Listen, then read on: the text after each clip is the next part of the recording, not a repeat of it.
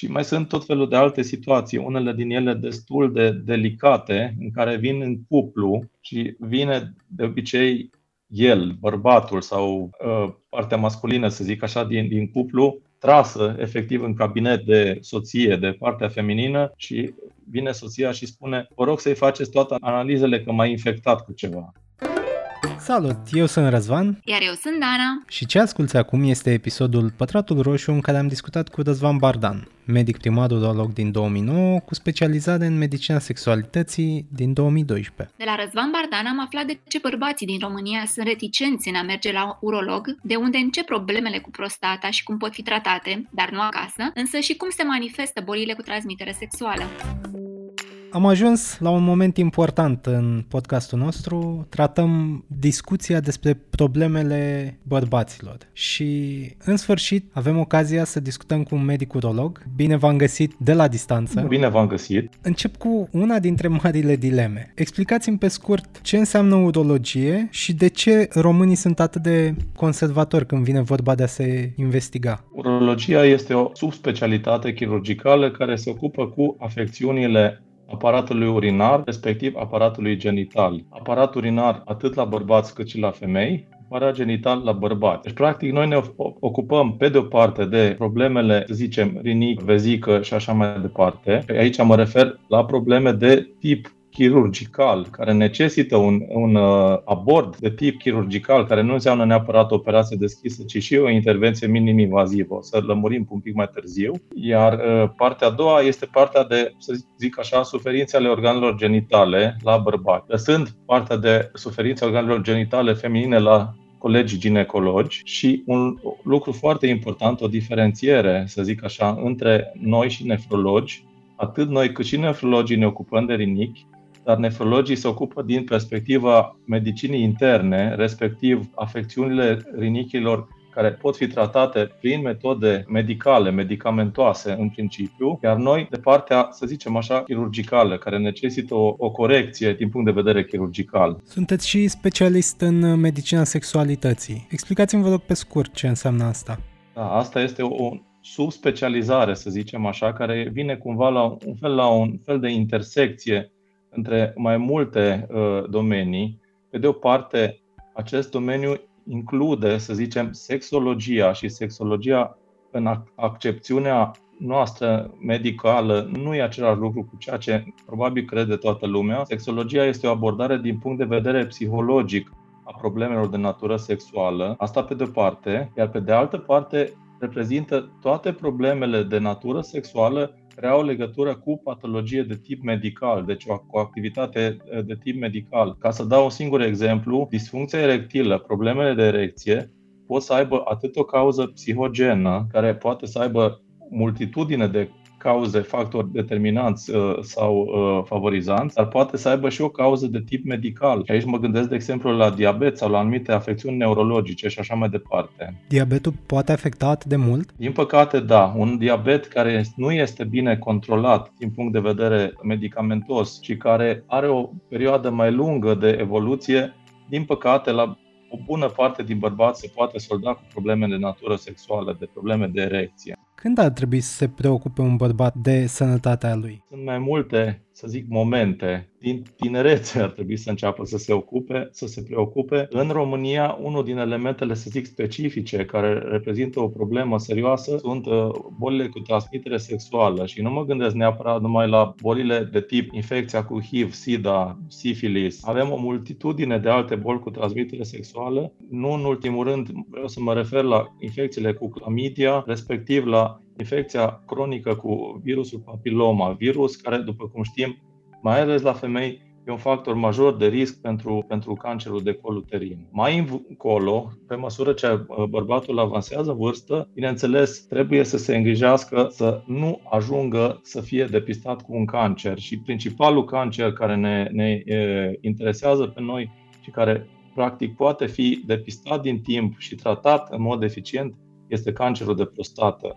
Asta e undeva apanajul, să zic așa, grupului de vârstă peste 45-50 de ani. Despre prostată vom discuta un pic mai, uh, mai încolo, pentru că deja are o, o parte importantă atât în uh, publicitate, în media, cât și în uh, medicamentele recomandate. Dar înainte de asta, ține foarte mult de informare și v-am parcurs prezentarea pe care ne-ați dat-o și am văzut acolo că un studiu prezentat de Planifică Neprevăzutul a arătat că cel mai des tinerii se informează de pe site-uri de specialitate sau direct de la medici, ceea ce e în regulă. Dar 12% discută cu cei din familie și tot 12% discută cu prietenii. Astfel, există această problemă, mie mi se pare o problemă de nediscutat și de neinformat din familie, de nedeschis subiectul. Cât de mult afectează asta în pacienți pe care îi întâlniți? Ați atins unul din, să zic așa, punctele sensibile ale uh, situației specifice de la noi din țară. Unu, nu există educație efectuată în mod conștient în familie, deci părinții fac, din păcate, destul de puține în sensul de a discuta cu uh, copiii lor despre problemele legate de sănătate sănătate sexuală, sexualitate și așa mai departe. Iar pe de altă parte, catastrofa cea mai mare este faptul că în școală nu se insistă deloc, chiar există curente contrare care sunt împotriva educației pentru sănătate și educație sexuale în școli cel puțin în cazul meu, din ce mi-aduc aminte din familie și din copilărie, femeile mai discutau despre problemele lor și mai discutau în special despre vizita la ginecolog, dar bărbații niciodată. De ce crezi că apare diferența asta, reticența bărbaților de a discuta cu alți bărbați despre probleme care până la urmă le pot da viața peste cap? Ați punctat foarte bine aici, chiar e problema cea mai mare problema de comunicare la, la nivelul uh, bărbaților, de exemplu, de la tați către băieți. Ține probabil de o educație mai rigidă pe care, la rândul lor, tații au primit-o în copilărie și adolescență și de aici probabil vine reținerea și, și problemele de a comunica în sensul ăsta. Deci înainte de educație sexuală ar trebui să avem educație socială, familială chiar. Educație socială, da, în familie, absolut. Puteți să-mi prezentați 3 sau 5 boli frecvente pe care le-ați întâlnit la bărbați? Depinde de vârstă. Acum mă gândesc, încerc să o iau, să zic așa, pe două grupuri de vârstă, fiindcă fiecare are, să zic așa, specificul lui. La bărbații tineri, și aici mă gândesc undeva, să zicem, până la o vârstă de 40-45 de ani, foarte multe din consultațiile pe care le fac în ambulator sunt legate de tulburări de tip iritativ inflamator, prostatite, uretrite, infecții, iar la grupul de vârstă peste 45-50 de ani, probabil cea mai frecventă afecțiune care determină cei mai mulți dintre bărbați să se prezinte totuși la o consultație este hiperplazia benignă sau adenomul de prostată, mărirea în volum a prostatei, care nu e, un, nu e același lucru cu cancerul de prostată și care determină prin simptome pacientul să se prezinte.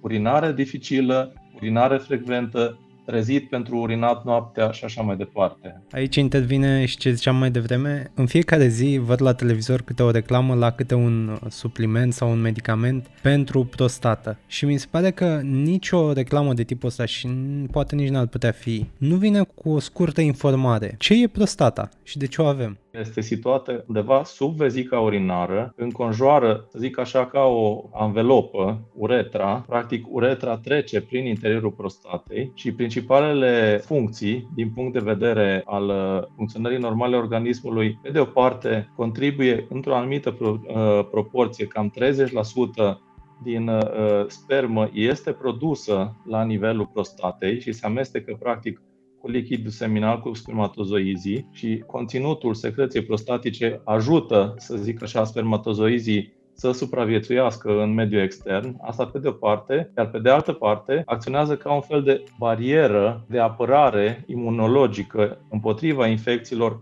aparatului urinar. Practic, cea mai mare parte a posibilor infecții care apar la, la nivelul aparatului urinar se opresc în cea mai în mare măsură la nivelul prostatei, nu urcă mai sus. Și de ce apar problemele odată cu înaintarea în vârstă? Ce se schimbă? Se schimbă hormonii, respectiv odată cu înaintarea în vârstă, așa cum la femei apare intrarea în menopauză cu modificările specifice legate de hormoni, și la bărbați apar niște modificări asemănătoare. Procesul nu este atât de brusc, de brutal ca la femei, e un proces gradual, respectiv secreția de testosteron, principalul hormon sexual al bărbatului, începe să scadă treptat și de obicei după vârsta de 50-55 de ani apare o scădere mai marcată care aduce după sine niște modificări de tip endocrinologic și metabolic uh, la nivelul prostatei, care au ca și rezultat creșterea în volum a prostatei.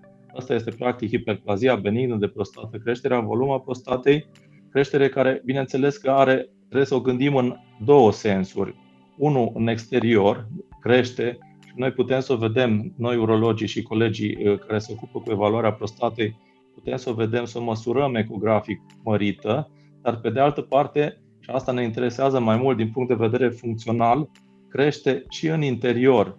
Deci, practic, uretra, canalul care trece prin prostată, devine din ce în ce mai îngust și determină problemele legate de urinare. Și sunt în regulă aceste medicamente sau suplimente promovate la televizor? Au avut un efect benefic? Aici sunt mai multe probleme de discutat și mă bucur că am atins acest aspect, fiindcă e un aspect sensibil. Medicina, și asta implică toate domeniile medicale, e un, o știință bazată pe dovezi. Preiau, să zic așa, conceptul din, din engleză de evidence-based medicine. Asta înseamnă că orice medicament ai vrea să încerci, trebuie să-l verifici, trebuie să-l supui uh, unor teste foarte clare care să-i certifice, să zic așa, eficiența pe de o parte absența unor efe- posibile efecte adverse pe de altă parte. Din păcate, majoritatea suplimentelor care sunt uh, uh prezentate în, în uh, publicitatea făcută la televizor sunt extracte pe bază de plante care n-au în spate niște studii foarte clare, niște dovezi foarte clare legate de eficiență. Asta nu înseamnă neapărat că ar fi proaste, că nu au niciun efect, dar sub nicio formă efectul care le este atribuit nu corespunde cu, cu uh, realitatea. Asta e, asta e o problemă. A doua problemă problemă care e mult mai gravă e că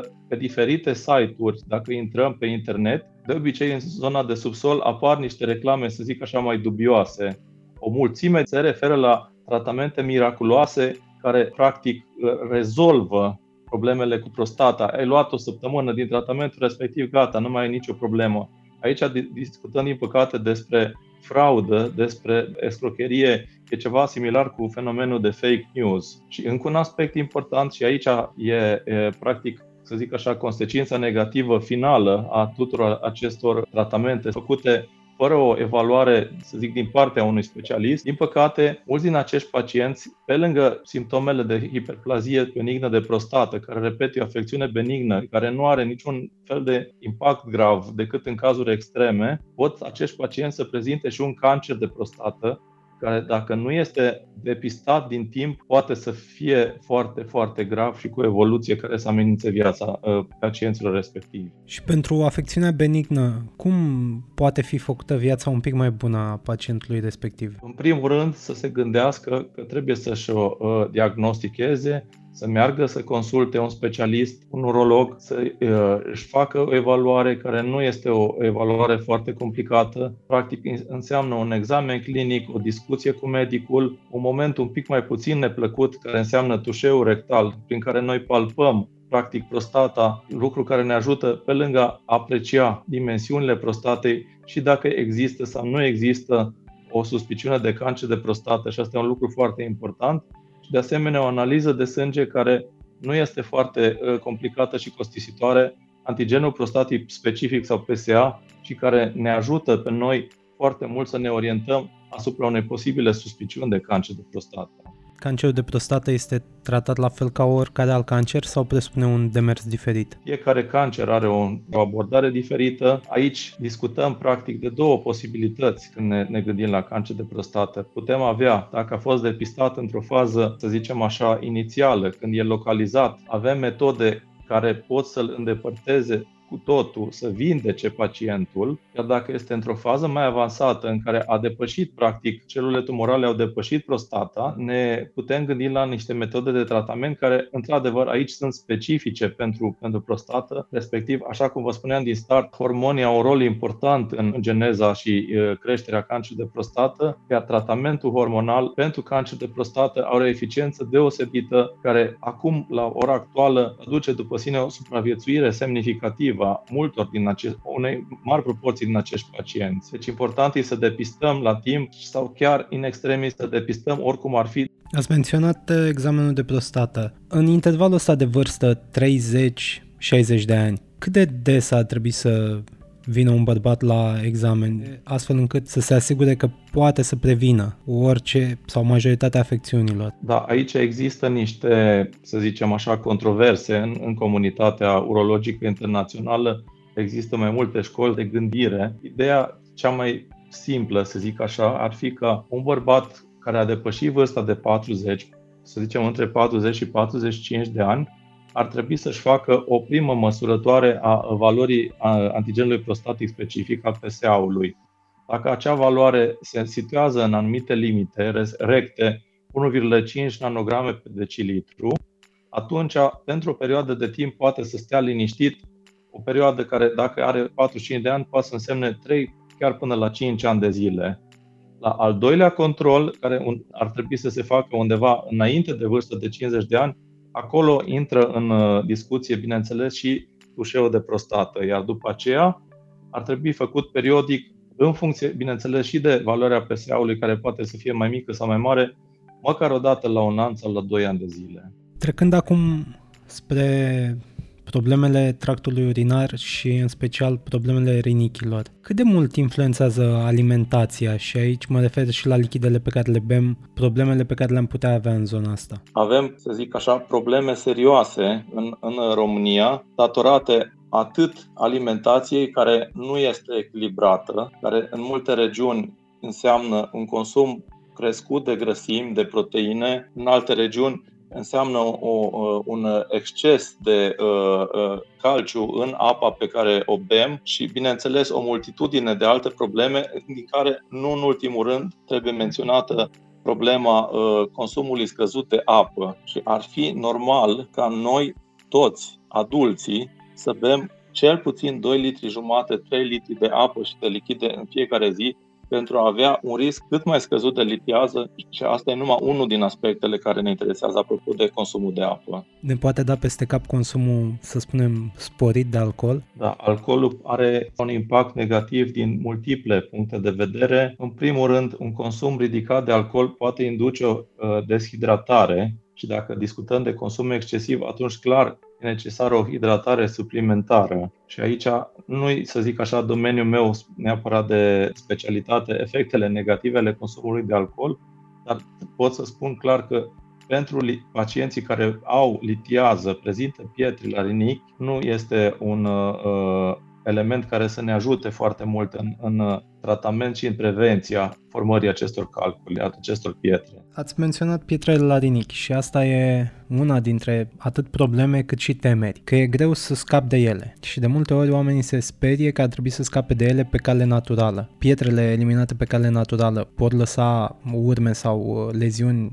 atât de grave încât să fie nevoie de o intervenție chirurgicală? Asta depinde foarte mult de la caz la caz, depinde atât de dimensiunea pietrei, care în momentul în care pleacă din rinic pe ureter poate să se blocheze la un anumit, uh, uh, într-un anumit loc la nivelul ureterului, a căii urinare, ține de asemenea, bineînțeles, și de structura anatomică a fiecărui pacient, dacă ureterul respectiv este mai larg sau mai îngust și de asemenea de o multitudine de alți factori.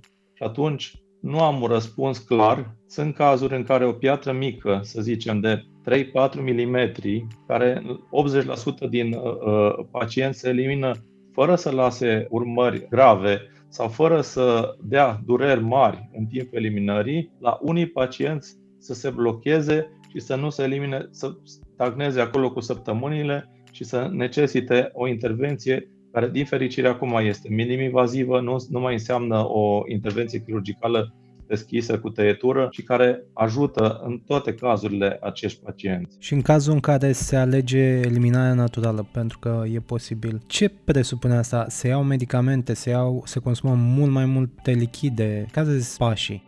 Depinde foarte mult. Dacă Eliminarea este însoțită de dureri foarte mari, de spasme la nivelul căilor urinare. Într-o primă fază trebuie să oprim acest spasm și pentru asta avem medicamente antispastice, cum ar fi papaverina sau drotaverina, NOSPA, e denumirea comercială, și la care să asociem într-o primă fază abținerea de consumarea lichidelor. Ulterior, după ce a trecut faza aceasta spastică cu durere extreme și piatra, să zicem, a coborât undeva mai jos de zona care a determinat spasmul, e bine să recomandăm un consum mai mare de lichide și de asemenea să evităm medicamentele antispastice care au rolul de a bloca peristaltica, să zic așa, mișcările normale ale, ale ureterului care ajută la eliminarea pietrei.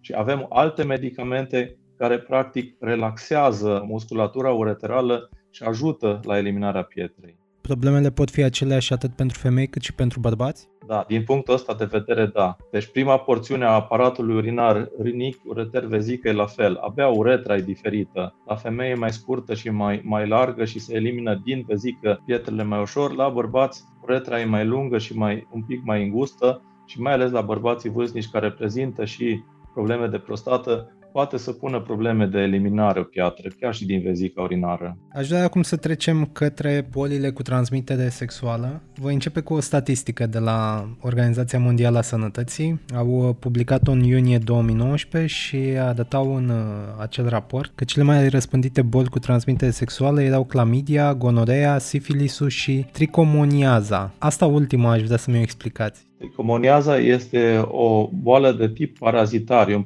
Trichomonas e un parazit microscopic care există la nivel vaginal la femei și care, bineînțeles că se poate transmite pe cale sexuală.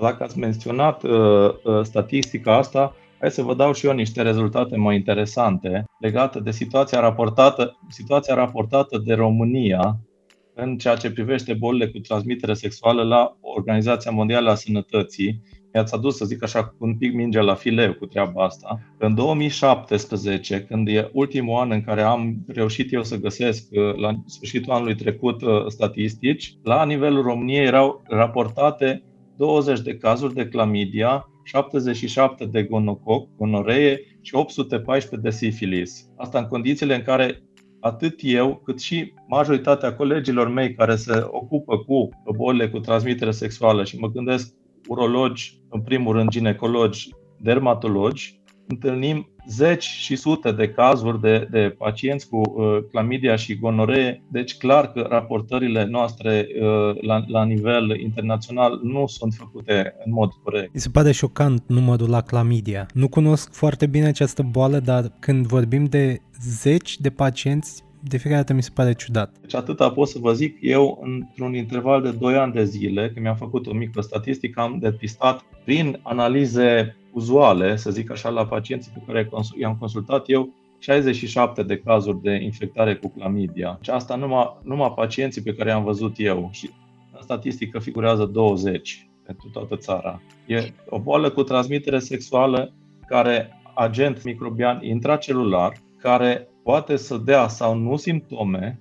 Simptomele, în general, sunt de tip usturime, urinare mai frecventă, eventual unele scurgeri și aici e lucru important pe care vreau să-l, să-l menționez, să semnalizez. Faptul că această infecție cu clamidia poate să aibă un impact semnificativ negativ asupra fertilității, atât la femei cât și la bărbați. E una din principalele cauze de infertilitate în cuplu. Pe fiecare dintre aceste trei boli, clamidia, gonoree și sifilis, care ar fi câteva manifestări ale lor, astfel încât cei infectați să-și dea seama că ar trebui să se ducă la medic? Să începem cu clamidia. O să fie cumva amestecat, fiindcă o bună parte din, din uh, simptome sunt comune tuturor, respectiv tulburările de uh, urinare, urinarea dificilă, usturimile, durerile la urinare, scurgerile, pot să apară în toate trei Clamidia are ca și caracteristică incidență mai scăzută a secrețiilor. Gonorea întotdeauna merge cu secreții semnificative care vin din uretră atât la bărbați cât și la femeie și au un aspect specific, o culoare galben-verzuie. În ceea ce privește infecția cu sifilis, care nu am văzut-o atât de frecvent, sunt niște leziuni cutanate specifice care se văd la nivelul penisului. Și în aceeași ordine, care sunt metodele de tratare? Tratamentul la fiecare este specific, sunt niște antibiotice care sunt folosite în niște scheme clare și, bineînțeles, ca să putem să facem tratamentul, mai întâi trebuie să punem un diagnostic exact care implică cultură din secreție uretrală, dozare inclusiv genetică de clamidia și de gonococ, respectiv determinare a existenței sifilisului. Când aveți câte un pacient care în urma consultului s-a dovedit și în urma analizelor s-a dovedit că are una dintre bolile astea, care este reacția cel mai des? Se prefacă nu știu cum sau își caută scuze? Depinde foarte mult de la, de la caz la caz. Unii vin și spun direct că au avut un, un uh, contact sexual neprotejat cu o persoană pe care nu o cunoșteau atât de bine și atunci vin să se, ghilimele, caute și mai sunt tot felul de alte situații, unele din ele destul de delicate, în care vin în cuplu și vine de obicei el, bărbatul sau uh, partea masculină, să zic așa, din, din cuplu, trasă efectiv în cabinet de soție, de partea feminină și vine soția și spune vă rog să-i faceți toate analizele că m-a infectat cu ceva. Mi se pare foarte, aș spune românesc, dar poate că se întâmplă și în alte zone ale lumii. Mai mult ca sigur că se întâmplă, dar oricum în prima fază eram destul de, de surprins, de șocat. Acum am învățat să nu mai fiu surprins de situații de genul ăsta. Cam cât timp durează o, un astfel de demers, o atât investigație cât și recoltarea probelor pentru analiză. Deci recoltarea în sine nu este foarte lungă. Cultura din secreția uretrală se recoltează, practic trebuie pacientul să vină dimineața fără să fie urinat și se recoltează cu un bețișor care asemănător cu cele de urechi, cu vată în vârf și se introduce practic la nivelul uretrei, iar pentru celelalte teste, testele de, de tip genetic pentru clamidia și gonoree, există teste care se recoltează inclusiv din urină, deci nu e ceva foarte complicat. Mai complicat complicat este să explici pacientului ce are, să-l lămurești ce uh, trebuie să facă ca și tratament, să-i prescrii tratamentul. De asemenea, întotdeauna să explici ce trebuie să facă pentru a nu se reinfecta. Și asta e o componentă foarte importantă, partea de educație. Infectarea cu astfel de boli poate avea și urmări grave la nivelul sănătății generale, pot afecta alte organe sau uh, pot uh, duce în niște boli mult mai severe? Da, bineînțeles. La clamidia v-am menționat deja, sunt problemele de fertilitate care poate să ducă chiar la infertilitate de cuplu. La gonoree de obicei dă probleme de tip inflamator la, la nivelul uretrei și în, să zic așa, folclorul nostru urologic, cel mai frecvent sunt stricturile uretrale, deci practic îngustarea uretrei la, la nivelul uh, zonei unde a fost inflamația, infecția, iar în ceea ce privește sifilisul, lucrurile bineînțeles sunt mult mai grave, fiindcă într-o a doua etapă de evoluție, dacă sifilisul nu este diagnosticat și tratat corespunzător, poate să aibă o componentă de infectare diverse organe, inclusiv, din păcate, la nivelul sistemului nervos central, cu, cu uh, consecințe din cele mai grave. Toți suntem în zona aceasta aparatului uh, reproducător. Există, și aici vreau să separați dacă este un mit sau nu, credința că prostata poate fi stimulată pentru un act sexual mai intens. Cât e adevăr și cât e legendă urbană? Uh, este adevăr. La nivelul prostate există terminații nervoase specifice care pot fi stimulate și pot să crească nivelul de, de plăcere. Este o metodă cunoscută mai ales din uh, sexualitatea asiatică. E recomandat? Asta bineînțeles că depinde de preferința fiecăruia. Noi avem, să zic așa, o cultură în România destul de homofobă și ceea ce presupune o stimulare care înseamnă o stimulare în regiunea anală, că evident prostata nu poți să o, să o stimulezi decât în regiunea respectivă, este cumva considerată ca un tabu. Am uh, menționat asta pentru că recent a fost o știre cu un tânăr care cumva a ajuns la spital cu un deodorant în fund. El a spus că din greșeală, poate din greșeală, poate nu, asta doar el o știe și sigur ar trebui să fie operat. Ați întâlnit astfel de cazuri? Aici nu discutăm de stimularea, ce am menționat mai înainte, specifică sexualității, să zicem așa, orientale, indiene sau uh, din, din zona respectivă, e mai degrabă o formă de autostimulare care ține probabil de ceva tendințe de, de tip homosexual. Da, am întâlnit, am avut și eu inclusiv un pacient care a avut o sticlă de Coca-Cola introdusă în mod uh, asemănător. Eram la momentul respectiv tot așa într-un cabinet ambulator, într-un centru privat. Am trimis pacientul la spital unde i s-a făcut o anestezie suficientă încât să-i se poată extrage sticla cu pricina. Cumva astfel de momente țin uh, de ce vorbeam la început de educație și de a experimenta, dar în anumite limite. Mai este însă un fapt de altfel popular, mărirea de penis. Puteți să-mi explicați ce presupune asta prin metoda chirurgicală? Aici, să zic așa, e un alt domeniu de interes de activitate legat de partea de, de medicina sexualității și am destul de mulți pacienți care vin și îmi solicită acest tip de intervenție chirurgicală. Practic, se pot face la ora actuală două tipuri de intervenții. O intervenție care este mai simplă din punct de vedere chirurgical, care presupune creșterea în lungime a penisului cu undeva în jur de 2,5 cm prin secționarea ligamentului suspensor al penisului, care e situat în porțiunea superioară și asta aduce după sine faptul că în erecție penisul nu mai este capabil să stea în poziție, să zicem, normală, ci e cumva devine batant, ceea ce crește riscul de uh, fractură de penis în uh, timpul contactului sexual. Iar cea de-a doua metodă, care este acum mult, să zic așa, promovată de colegii de la uh, chirurgie plastică, este injectarea de grăsime sau de diferite alte substanțe la nivelul uh, corpilor cavernoși pentru a le crește grosimea, diametru penisului. În urma a vreo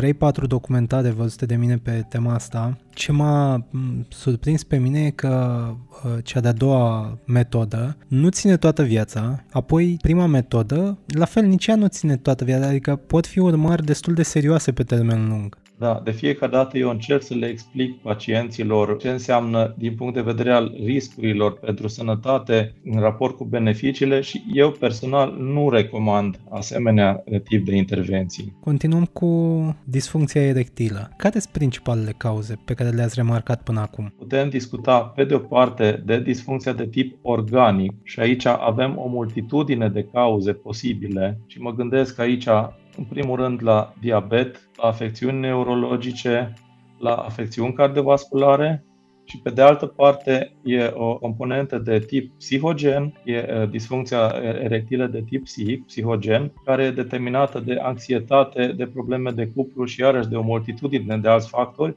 Din păcate, aceste două tipuri de, de disfuncție erectilă de, de, de tip uh, organic și psihogen se întrepătrund de foarte multe ori și nu este foarte simplu să, să faci o diferențiere. Practic, discuția cu pacientul este o, o, o discuție foarte complexă în care trebuie să obții maxim de informații în condițiile în care cea mai mare parte a acestor pacienți au, să zic așa, rezerve majore în a discuta, în a se deschide, în a-și povesti toate problemele. Înainte să trecem la a doua parte, unde am colectat câteva întrebări de la ascultătorii noștri, uh, vreau eu să mai acoperim uh, două curiozități, două întrebări. Prima are legătură cu cancerul testicular și aici uh, mi se pare că afecțiunea a venit a ieșit cumva în evidență când uh, a, a vorbit despre ea ciclistul Lance Armstrong. Explicați-mi, vă rog, pe scurt ce înseamnă cancerul testicular și care ar fi principalele căi de identificare a lui. Își pot da seama bărbații doar prin palpare? Într-adevăr, mediatizarea făcută de, de cazul lui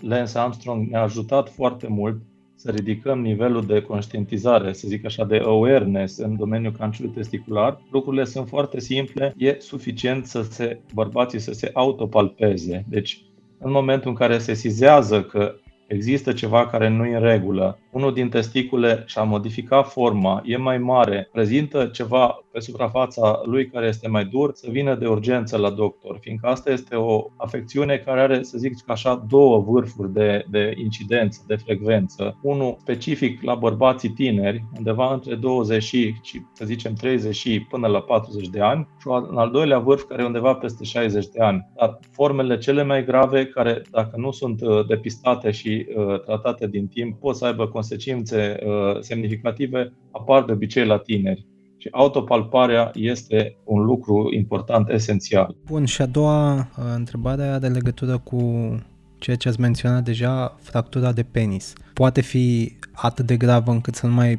poată fi reparat nici chirurgical sau în principiu țesutul respectiv se poate recupera în timp? Depinde foarte mult de la caz la caz de doi factori, de cât de mare este ruptura respectivă. Fractura de fapt este o ruptura corpilor cavernoși, care adună practic sângele la nivelul penisului în timpul erecției. Dacă această ruptură este întinsă, asta e factorul numărul 1. Dacă pacientul își amână foarte mult venirea la, la doctor, asta e problema numărul 2, care e semnificativ mai gravă, da, există posibilitatea ca să nu își recupereze erecția în mod corespunzător. Dacă se intervine din timp, șanse există mari de a avea o recuperare funcțională bună.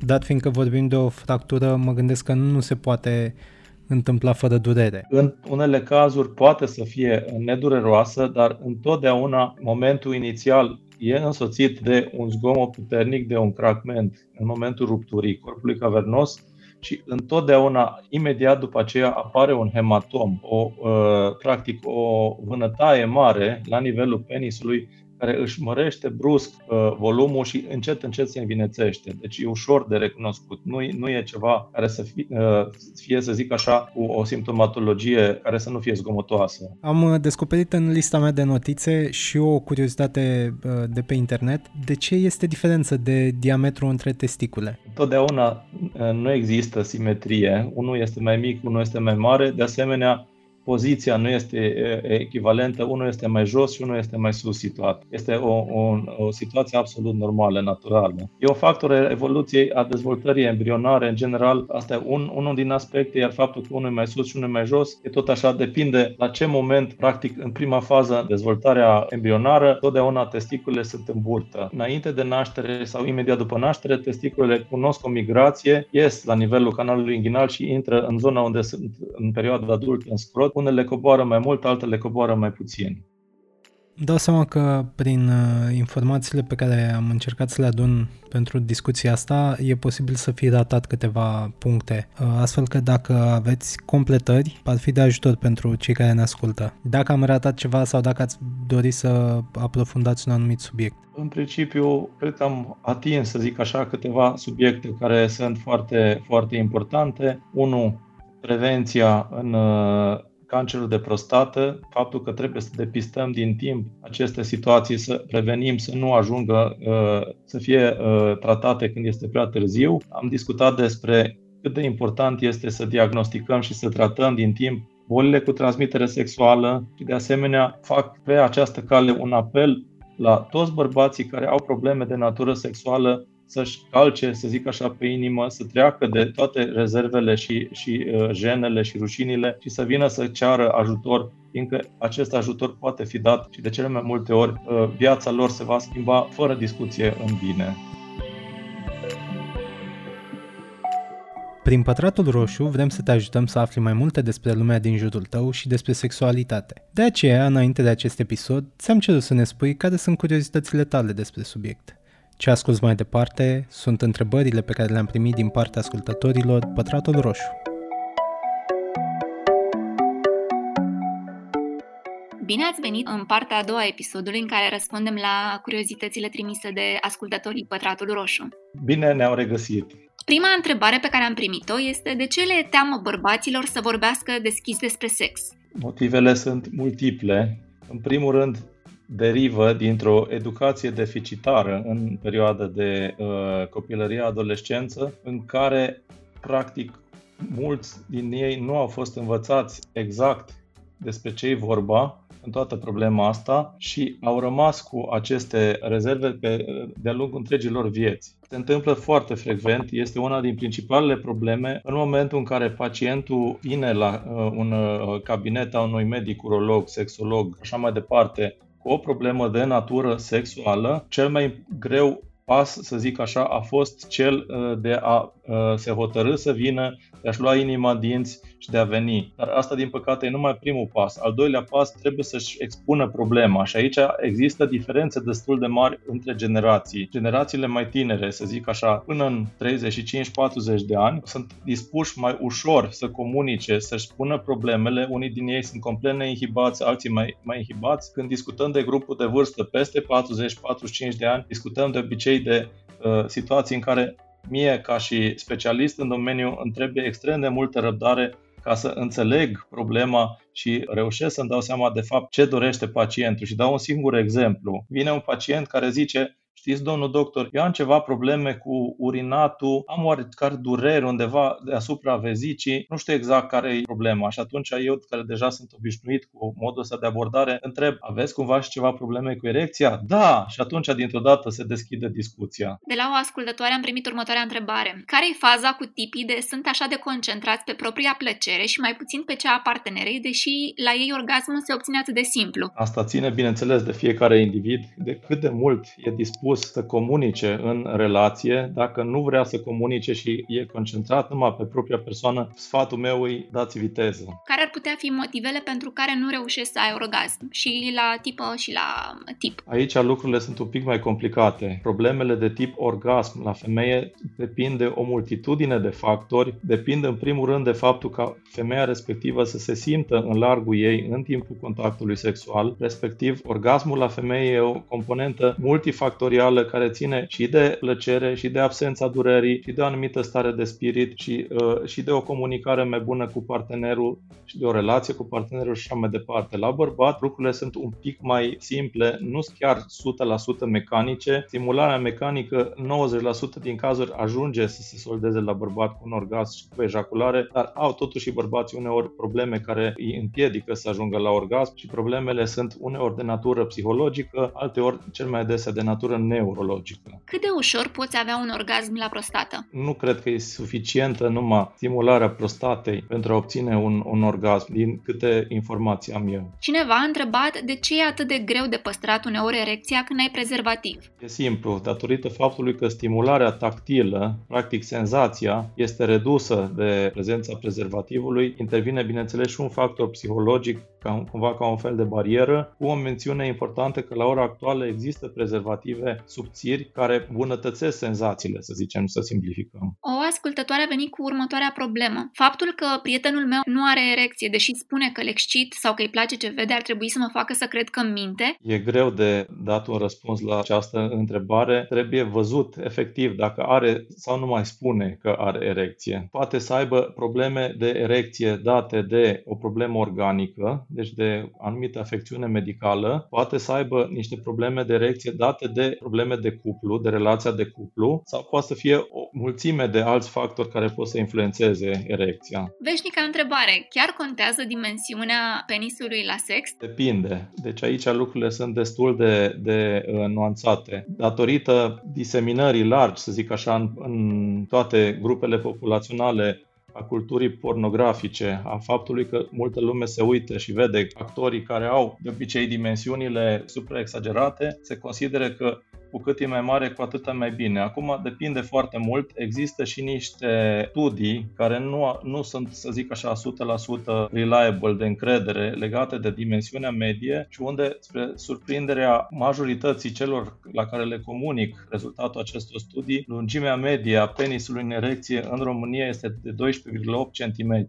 Comparat cu, de exemplu, vecinii noștri unguri, undeva la 15, cel mai mult, din, dacă nu mă înșală pe mine memoria, la francez 16 cm. Și răspunsul la întrebare este uh, contează uh, dimensiunea dacă este într-adevăr un penis mic. Un penis mic, mă gândesc aici, care, un penis care are în erecție undeva sub 10 cm, 8-9, cu mențiunea că chiar și bărbații care au un penis de dimensiuni mai mici, au, să zic așa, dotare mai modestă, pot să suplinească prin alte calități și să ofere plăcere. De ce există bărbați cu micropenis? Așa s-au născut, din păcate. Probabil o problemă de dezvoltare dată de niște factori hormonali în timpul uh, etapelor de dezvoltare uh, intrauterină. Un uh, dezechilibru hormonal în timpul perioadei de dezvoltare uh, intrauterină aduce după sine o dezvoltare insuficientă a penisului sau a, a testiculelor. Și pentru ei există o soluție, nu știu, pe partea asta de mm, chirurgie? Într-o anumită măsură, dar nu poți din ceva care e mic să faci ceva foarte mare. O ascultătoare a pus întrebarea, e posibil să mai curgă sânge și în următoarele acte sexuale după deflorare?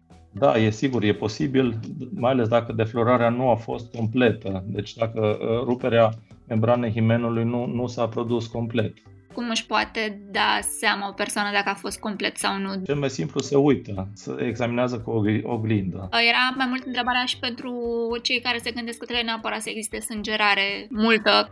Nu, nu e obligatoriu, poate să aibă loc o deflorare în anumite situații și fără sângerare sau cu o sângerare minimă. Depinde foarte mult de elasticitatea himenului, dacă acesta se rupe sau este mai permisiv și permite cumva introducerea fără ruptură completă a himenului. Apropo de întrebarea de mai devreme, cum îți poți da seama că o fată este virgină, dar un băiat? Deci la fete, ma discuția este pur legată de actul de florării, e prezența sau absența membranei himenale. În ceea ce privește bărbații, băieții, lucrurile sunt un pic mai complicate, uh, respectiv în accepțiunea populară există termenul de ruperea aței, care de fapt înseamnă ruperea parțială sau completă a frenului prepuțului. În epoca modernă, în care o mulțime dintre bărbați folosesc prezervativul, nu este un lucru neobișnuit ca acest fren, această ață nu se rupă, să fie prezentă chiar și la 30 de ani. Deci e mai greu să, chiar dacă debutul vieții sexuale, să zic, a fost înainte de 20, la 15, 18, 20 de ani, e mai greu să certifici, să zic așa, pierderea virginității la băieți. Un băiat ne-a întrebat dacă se vindecă homosexualitatea, pentru că o prietenă l-a trimis la medic. Nu, nu se vindecă. Homosexualitatea nu este o boală. Mi se întâmplă din când în când să întâlnesc cazuri de genul ăsta în care băieți de vârstă adolescențe să vină însoțiți de părinți, de mamă sau așa, cu o atitudine de genul am venit, e homosexual, vreau să mi-l vindecați. Nu, nu se vindecă. Este o stare care practic nu este o boală, este o variantă de sexualitate care este absolut normală și care nu înseamnă o boală. Mulțumesc mult de tot! Aceasta a fost tot! Și eu mulțumesc! Fiecare nou episod Pătratul Roșu poate fi ascultat pe SoundCloud, Spotify și Apple Podcasts. Totodată, nu uita să ne urmărești pe Facebook și Instagram ca să afli care vor fi următorii noștri invitați și să ne spui ce ai vrea să știi de la ei.